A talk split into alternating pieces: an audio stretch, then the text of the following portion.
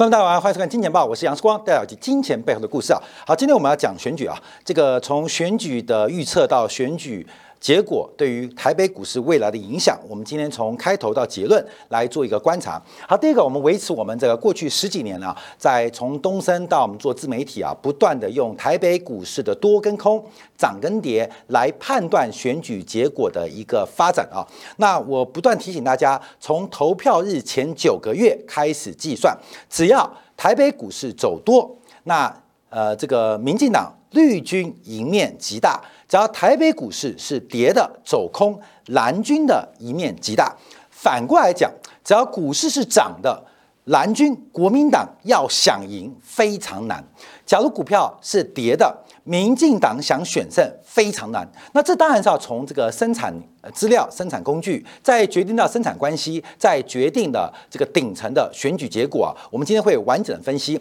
那顺便我们直接把二零二八跟二零三二的选举结果做出一个预测。好，先从我们这个持续跟大家做判断的，其实这不仅是台湾的领导人，包括了县市选举、县市长选举也是高度的有关了。说从今年的选举前九个月，当时从去年的四月十三号来做一个机器计算。当时的指数是一万五千八百零四点。好，到选举投票前一天呢、啊，台北股市收在一万七千五百一十二点。所以过去这九个月，从选前的九个月，台北股市涨幅是来到两位数，而这两位数代表蓝军的票不会多，而绿军的票不会少。好，那这一点我们在今天啊要做特别的观察，因为有第三方有一个白的人出现，要怎么做解读呢？啊，怎么做解读呢？我们就要特别跟大家来做个分析啊。所以再一次记得，下一次啊，二零二八年的选举一样从投票日前九个月做观察，大致会让很多的观众朋友有非常清楚的选举结果的掌握，不用看民调啊，不用看民调，看金钱报就知道。好，我们先看这次选举的结果啊，因为我们看到这一次啊，其实我认为国民党是大输的。那为什么是大输？我们来看一下这次选举的结果，我们对比二零二零年跟二零二四年。二零二零年绿军是拿了八七万五千票，这次拿了五十八万七千票。总共流失了二十八万七千九百五十五票。二零二零年韩国瑜拿了六十八万五千票，而这一次侯友宜拿了五十八万七千票，总共少了九万八千票。你把二十八万七加九万八，会出现一个非常神秘的数字，就是变成柯文哲的选票。也就是柯文哲的选票，假如我们来做估计的话，以台北市为例，是拿了绿军三，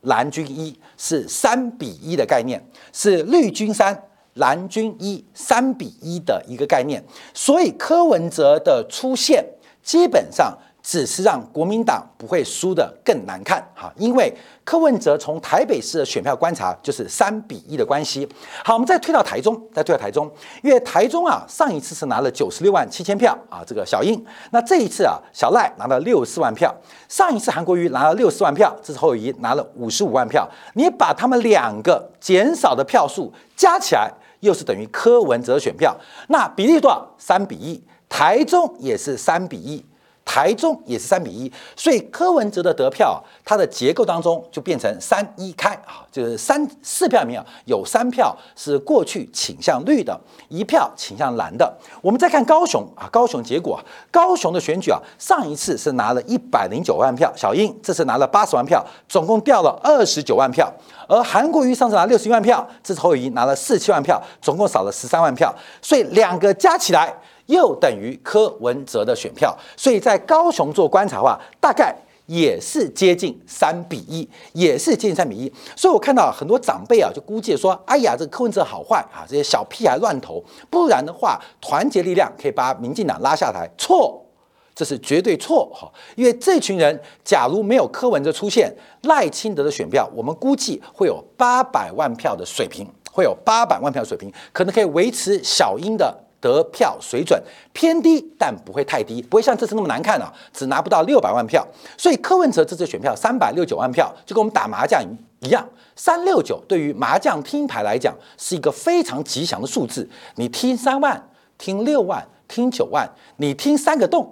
你听三所，你听六所，你听九所，你听三个洞，基本上不是等着人家放枪就准备自己要胡牌了。所以我们先给大家一个观念了，所以不管是从台北、台中、高雄，还是看到其他的，像包括呢台南啊、新竹等等，都看到这个倾向，也就是先让大家了解到柯文哲的选票。是来自于绿军占了四分之三，来自于蓝军来了四分之一。所以我看到那个郭正亮啊，郭兄就提到，要不是柯文哲出来选了、啊，不然国民党打得会更辛苦，因为民进党少了两百五十万票，那国民党只少一百万票，你把它加回去，你会发现整个结果会完全不一样。好，这边啊，我们要用科学逻辑啊，再看一下民调数字，因为这一次民调有非常多。人为干预的结果。那我们先给大家公布的是这个无情真实的未来交易所，因为未来交易所每一次预测选举都非常非常的精准哦。未来交易所每一次预测选举有它非常复杂而经过回归、经过调整的公式，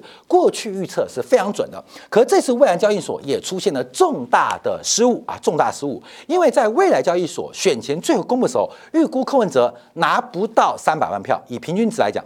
以平均来讲，大概就是低估啊两百八十四，最高不会拿到三百一十九，也就从平均值观察，未来交易所认为柯文哲连三百万票都不会有啊，那认为国民党最起码可以守住五百万票，甚至上看五百三十八万票。结果证明，国民党离五百万票差得非常远。那这边是对赖清德的选票估计的就比较准了，大概在五百三到五百六之间。好，为什么从未来交易所观察，未来交易所怎么算出这个选举结果的？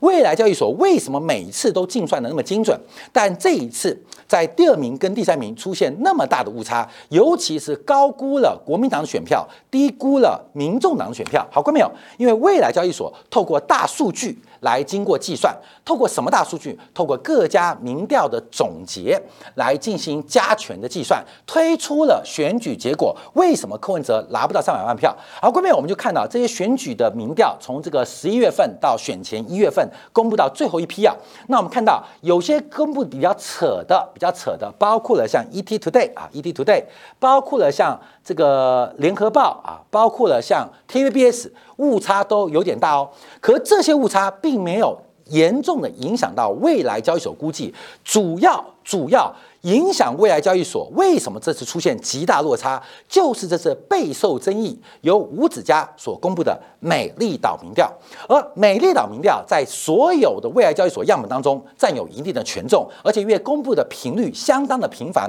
所以直接使得最后透过大模型的计算当中，大幅的高估国民党选票，大幅的低估了民众党柯文哲的选票，所以高比就硬啊。Garbage out 啊，尤其是啊，这个美岛民调在最后公布啊，我看了周末节目吴子嘉的宣传啊，这个说明啊，有够鬼鬼扯啊，有够鬼扯。关键你持续把这个选票得票呃呃支持度换算成得票率是非常非常扯的，非常非常扯淡。所以我们看到为什么一个大的模型会这一次出现那么大的误差，进而使得台湾这次的投票率偏低，因为柯文哲的很多选民并没有出来投票，因为所有人都心知肚明，柯文哲选不上。那这个选不上的原因什么地方？来自于各式各样的民调轰炸，所以我才用这个未来交易所啊，这个台湾过去最具指标性而且非常精准的这个选举预测。那这次我们出现那么大误差。啊，观众就知道很多的民调机构出现非常严重的失误，尤其选前啊，美丽达认为柯文哲只会拿到 百分之十七 的票，啊，这是非常低的。赖清德 百分之三十九， 侯友宜 百分之二十九，然后柯文哲走 百分之十七， 所以差距超过了十个百分点。假如一个统计误差超过十个百分点，这个误差值就不能不说是有严重，不管是问卷设计有问题，还是统计方法有问题，还是统计结果有问题。所以我们特别提到这一次选举啊，受到民调轰炸、真民调、假民调影响，其实对于同志的行为有非常大影响。事关长期参与政治，也参与选举，有非常多的一个经验跟方法。可以分享给大家，所以我们看到这一次的民调轰炸、真民调、假民调之间出现了非常大的偏差，也直接影响了选举行为的产生。所以我们第一个做个观察。好，那我们再往下看，因为我的标题啊是二零一八年柯文哲是坐着选，二零三二是躺着选，为什么要这样讲呢？好，各位朋友，我们从人口结构做观察，这个人口结构啊，假如是很分散，假如制度很分散，我们就很难下这个结论。可是从这一次啊，我们以 T B S 的民调，其实大部分的民调都是如此啊，我们看到一个非常明显的现象，就是柯文哲拿到绝对过半年轻人的选票。那就要问年轻人将来会越来越多还是越来越少？那这一次啊，这个柯文哲在年长的这个呃国民当中啊，拿到非常低的选票。那这群年长者四年后、八年后又会出现什么样的一个面貌跟变化？因为它出现了极端值，这种极端值就有助于我们对于未来四年跟未来八年的一次到两次选举，只要它是非常分配非常分散的，或非常平均的，我们就不能下这个断论了。尤其是投票行为跟消费行为，其实非常非常接近哦。非常非常接近哦，只要你投过一次，你会再投第二次的可能性很高。假如你从来没有投过这个政党或这个候选人，你要他再投，难度是非常非常高，是非常非常高。世光自己参选过，也曾经操盘过选举，那过去的成绩算是相当的亮丽啊，相当亮丽。像世光曾经当做新党秘书长的时候，这是新党近二十年来选的最漂亮的时候啊，这是我们自己在选举的估计当中啊，在二零一四年太阳花当中这个逆风过程当中，大家也知道世光选举过，当时我们在太阳花的逆风代表统派的新党，我是最高票落选，没有选举技术。没有选举经验，仍然可以拿到一万多票啊！所以事实上，我们是有经验。从这个失败经验当中，有很多就可以大家分享。好，我们再回来看年龄程度啊，因为这年龄程度会出现一个非常现实的问题，因为出现了极端差异。年轻人非常爱柯文哲，年纪大人非常讨厌柯文哲。好，各位看年龄差异，我们从年龄差异啊来做一个观察。这是目前啊台湾人台湾地区啊人口结构的一个分布图啊，截至到去年年底啊，这是台湾的人口结构图。但二十岁以上才能参与投票，所以我们从这个人口结构图，我们要从出生跟死亡来经过计算。大家不要忘记哦，因为二零二八年的首投族潜在有将近八十四万人，就八三点七万人，八三点七万人乘上年轻人的低投票率，大概百分之六十。百分之六十，我们不算高，就年轻人投票率大概百分之六十，首投族可能高一点点啦，那也不会太高啊，算满六十。所以未来有五十万人在下一次选举会成为首投族，第一次投票。从最近啊选前啊，八所台北市的高中进行了一个高中的投票倾向，柯文哲是拿了百分之五十九的支持度，所以我们可以估计，在未来四年，这八十三点七万人会去投票的，大概五十万人。其中有三十万人会投给柯文哲，另外二十万人可能投给蓝绿其他的政党或其他的候选人。好，各位，我们就把出生跟死亡同向抓进来，从整个人口结构的变化做观察，这是另外一个算法哦。因为按照投票率，它这边估得比较高，它估到了百分之七十三啊，就年龄层的一个投票率观察。所以从整个投票年龄层观察，已经算出结论哦，各位没有？下一次二零二八年，按照这一次的极端值分布，柯文哲选票会在现在的三百六十九万票上面再增加至少四十万票，这至少四十万票。而增加四十万票，它的当选几率变高，会引发其他潜在支持者的投票行为啊，潜在投票行为。相反的，我们看到减量就是死亡人口啊，这死亡人口，因为按照台湾呢、啊。这个死亡率估计，未来四年台湾可能啊，应该会有不幸啊，有将近八十万的长辈会离开这个世间。从目前的支持度观察，这八十万人的投票率，从这一次啊，以台北市为例，台北市为什么柯文哲输那么少？因为台北市是全台湾最老的城市，台北市是台湾地区最老的城市，所以从投票率观察，不管是世光自己以前顾的选区松山信义啊，反正那个最老的地方投票率都七十五 percent， 还有七十八 percent 哦，还有八十 percent 哦，台湾有些里别投票率到八十 percent， 可能官不知道哦，尤其那些老眷村投票率，什么彭城里来到八十 percent 啊，这投票率非常高，那边都住的是老人。那边做多老，因为老眷村嘛，所以你估计啊，等到这八十万人消失，你要估计蓝跟绿从得票率的换算，蓝绿会减点五十万票，这一来一回就差距一百万票。我们讲柯文哲这次输啊，输给赖清德，输了大概一百八十九万票。那下次选举就不会输那么多。从人口结构的角度观察，就会出现天差地别的发展啊。所以，我们这个数字是经过细算的，包括从增量、从减量，人口数很好算，尤其配合这种民调数字，这种极端的分布，就可以很容易算出柯文哲为什么二零二八年会坐着选，还不用站着选。等到这个人口结构不断的往下发展，那柯文哲更是躺着选，因为未来八年，这一来一回会差距将近两百万票。那有没有变数跟发展？这个变数随着柯文哲最后一次的大型造势啊，讲出了一个关键字啊，就是凯道那些人很多嘛。那关键字就是他提出国防预算要拉高到台湾 G D P 的百分之三。这句话是讲给美国人听的，可是他讲的太晚了，他讲太晚了，下一次就不一样哦。好，所以观众，我们从这个年龄结构当中啊，可以看到这个选举后面的变化跟发展。我们先做二零二八年跟二零三零年预估，那特别是本来预估讲完二零二八年会出来啊，几乎还是有，可是从刚刚哎最早最早最关最早最早最早最早这边，这一次你觉得台北有赢吗？这次赖清德在六都当中做第一高票啊，国民党有赢吗？台中有赢吗？卢秀有赢吗？其实都输哎、欸，票都大幅减少哎、欸，票都大幅减少。假如蓝白合的话，国民党席次至少再加十席以上，那这次不选嘛，所以大家有战犯出来了。像我们看到的这个陈文茜、文茜姐就直接指责这个金溥聪是战犯啊，金溥聪要告他。那我们的郑元兄以前上过《时光》节目，也指责金溥聪，金溥聪也要告他。那到底当初为什么郭台铭被踢出去？为什么柯郭配那一天的这个什么武汉什么？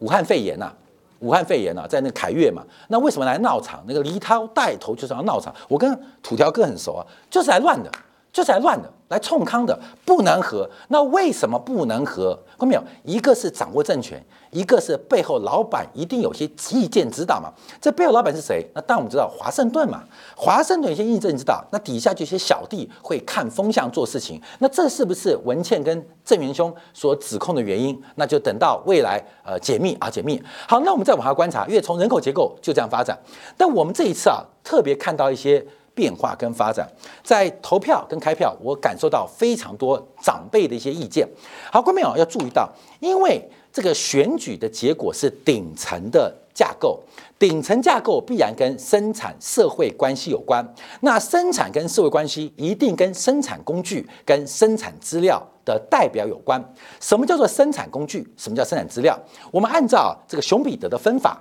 就是这个世界任何的商品跟服务的交换启动一定来自于生产。生产分成四个要素：有土地、有劳动、有资本、有企业的利润。面包的价格绝对不是面粉的价格，面包一公克价格绝对不是面粉一公克价格。为什么面粉一公克五块钱，那面包一公克要五十块钱？因为我们都知道，面包店需要地租，面包店需要面包师傅，面包店需要开门的钱要付水电费，面包店老板需要有利润。这就是所谓的生产工具，或叫做生产资料。所以任面包、面粉、面粉可能只是土地广义的土地原材料之一，经过了店面，经过了面包师傅的工资，经过了老板的贷款的利息，经过老板他需要的利润，才会有面包的产出。所以在面包的产出之前，会出现多样的关系，包括面包店的店长跟房东的关系，面包店的股东跟面包师傅的关系，面包店的老板跟银行之间的关系，面包店的老板跟股东们之间的关系。所以从生产工具或生产原料当中会形成生产关系，而这个生产关系会决定最后的顶层架构，而这个顶层架构消费者就会出现。所以我们看到在这次选举之前，我说土地代表就是侯友宜嘛，那这个资本代表就是这个赖清德嘛，企业家代表就是郭台铭嘛，劳工者的代表那基本上应该就是柯文哲嘛，因为柯文哲很抠嘛，不是不是省钱，不愿意克扣劳动者钱嘛，所以就四个代表，所以这四个代表的这些互动会决定生产关系。好，这生产关系我们就要往下看，因为这一次啊，很多人啊都在骂啊，第一个骂，要不是柯文哲蓝绿蓝蓝军不团结，不然蓝军不会选上。屁！要不是绿军不团结，没有蓝军的事。各位朋友，这话反过来，我们刚才从选举结果跟大家报告，要不是绿军不团结，这次选举没有什么侯友宜，甚至连国民党的副手是谁都不重要。要不是绿军不团结，没有国民党的舞台。大家要了解到，就是绿军不团结，今天才有国民党这些小丑登台，这些背后金主操控的空间。所以不要搞错哦。那更多原因。不管蓝的绿的都骂年轻人叫小屁孩，我们这样要举例子，观众朋友，近百年最大的小屁孩是谁？孙中山。孙中山当年起义要闹革命的时候，被清末列为四大寇。他认为四大寇是因为他的好朋友杨鹤龄的哥哥，就看你们这个四个小屁孩搞事。你们搞什么屁事？什么公车上书，我还捷运上书，我还高铁上书哎、欸！你关没关注？那公车上书不是公那公车啊，啊，公车上书。所以当时小屁孩的头是谁？孙中山。孙中山在搞事的时候，他年仅二十一岁，这就是一百年前当时的小屁孩的代表。有哪些小屁孩？杨鹤龄、孙中山、陈少白。这些都叫做小屁孩，甚至黄埔军校那第一期、第二期平均的学生都不到二十岁，一群小屁孩在广州准备拿刀拿枪搞起义，当时全中国大多人民都认为他们是小屁孩啊，小屁孩。好，我们再讲个故事。哎，来来来，后来国民党垮在谁？靠的是共产党。共产党在一九二一年第一次召开第一次全国代表大会啊，各位，这是他们的这个党代表，总共只有这这些啊，那时候人很少。当时当时就有一个小屁孩出现了，什么小屁孩？毛泽东，二十八岁，二十八岁小屁孩在上海搞什么第一次全国代表大会，跟着另外一群小屁孩在搞事。不到二十年时间，这群小屁孩还搞出真的大事。好，各位朋友，看完国民党，看完共产党，我们再看近代为什么绿军大幅获胜。这是二零二零年的投票倾向。其实，在二零二零年，陈水扁的得票的结构就很明显，在青年人中，他主要靠年轻人得到了超过过半的支持率，也就是未来，也就是现在这三二十年台湾发展。陈水扁代表的民进党阵营也得到了所谓长辈们的小屁孩的嘲笑跟嘲弄，所以过去百年政治，我们以过去台中国百年政治，不管从孙中山革命到毛泽东的运动，再到陈水扁先出台湾民主革命的浪潮，基本上都是由小屁孩决定未来的发展。所以啊，看到没有，这一波的结构就会非常非常的特别，由小屁孩来决定未来的社会。所以啊，很多人啊要搞清楚啊，二零二八、二零三二，大家看着办啊，看着办。在做政治预测当中啊，这个我们看都是老人家嘛，因为基本上你看现在台湾啊老化没有办法，因为我已经讲过，台湾现在电视圈啊起薪太低，一般呢、啊、这个私立大学记者就两万八起薪，那好一点的学校可能三万三、三万五，不会超过四万了、啊。所以台湾的媒体的生态现在被不断的老板这些资本家的剥削，导致台湾媒体的弱化。并不是他们弱智哦，不是记者弱智哦，而是领两万八的薪水，吃两万八的香蕉就做猴子嘛。所以台湾越来越弱化，所以弱化之后干嘛？台湾的政论名嘴也就越来越弱化。那政论名嘴越来越弱化，那政论主持人就越来越弱化。那不弱化就是不断的老化。所以到目前为止，这些人呢、啊、都搞不清楚台湾未来选举的变化跟发展。好，那我们再往下观察、啊，因为选完之后呢，世光提到从今年报的指标，过去这二十年来，从世光从两千零六年主持以来，一直用这个指标来预测选举结果。我们再把选举结果倒推回去来预测这个行情。最近啊，大陆有一部片非常非常的有名，就是胡歌主演的《繁花》，这建议大家非看不可啊！这部片非常看，而且你要看上海本放上海话哦，不要听那个什么国语配音啊，那就没有味道。因为这句这个电影啊，非常值得看，因为你是做金融的，你会看到做金融的；你是做生意的，你会看到做生意的逻辑；你是谈感情，你会看到里面复杂的感情爱情片；你是看黑社会的，你会看到黑社会的桥段。所以这部片啊，在王家卫降维打击，用他呃这个极为先进的，不管是颜色、灯光跟层次降维打击来拍一部电视剧。你看这部片，不仅是美学，不管是编剧还是主演的男女角色，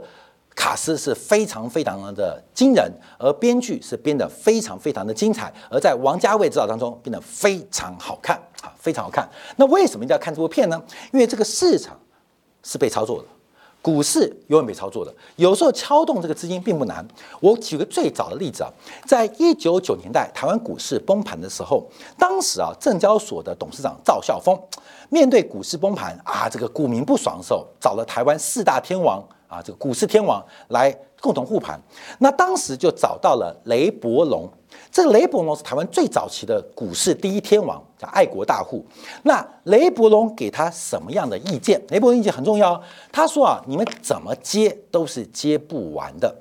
怎么买都是买不完的。哎，赵少芬问雷伯龙，那怎么救市呢？我准备一百亿的子弹不够接吗？台北股市一定成交量就两百亿啊，我丢一百亿够了吧？不够。你一千亿都不够，你怎么接接不完的？那赵少峰问雷伯龙怎么办？赵峰没关系，明天看我表演，也就是啊，只要用一亿的资金就可以撬动。怎么撬动？就是拉当时的省属三商银。怎么拉呢？就直接单挑一只拉涨停，其中一只股票实力用一亿去撬动其中股票一只股票涨停板。第一天涨停不会有人跟，第二天再硬敲。敲第二次涨停，这时候很多的股民就觉得哇，省属三张营、张营、华南营、第一营，张营天天涨停板，那第一营跟华银行会不会补涨啊？这补涨就来了，一旦补涨的气氛开始，三商营就开始连续的涨停板，等到三商营涨停板，就觉得那金融股会不会跟进补涨？金融股就全数的由黑翻红。等到金融股补涨，大家相信政府的救市能力是绝对有效的，台北股市就被救活了，就那么简单。好，各位朋友，我举这个例子，例子是什么？市场上可以用非常容易的方法来进行杠杆的操作，而这个杠杆更多的不是钱，不是从银行扩张信用。而是扩张股民的风险偏好，这个风险偏好是自我形成、自然发生的。在《繁花》这档这个节目当中提到了，股票市场是由屁股决定脑袋啊，这个引用了巴菲特了，因为巴菲特说这个股票市场是个体重机。那如何让屁股决定脑袋，就是调动投资人，我们用专业术语就叫风险偏好。所以这一次的股市，我们观察，因为涨在前面又是一个政权轮替啊，小英跟小赖政权轮替，我们对比一下这个市场跟上次最像三角都，就是两千年的政党轮替，因为现在内部跟外部的条件都非常吻合，没有人知道在两千年之后，两千零四年会怎样。当时同样碰到了美国加息跟科技股的泡沫，而这个行情跟两千年的科技股或台北股市非常的雷同，所以从这边我们就要延续等下金铁杆的下一波节目，我们就要观察，因为接近啊一月份了，除了近期的美联储会议当中，到底三月会不会降息，而美国国债利差的倒挂何时会结束？这场恐怖的美元体系向全球非美元体系收割财富的方程式，是不是即将到了终点？从上礼拜五十年期国债跟两年期国债的殖利率倒挂大幅收敛，有这个现象吗？到底何时倒挂结束？我们休息片刻，在精彩部分为大家做进一步的观察跟解读。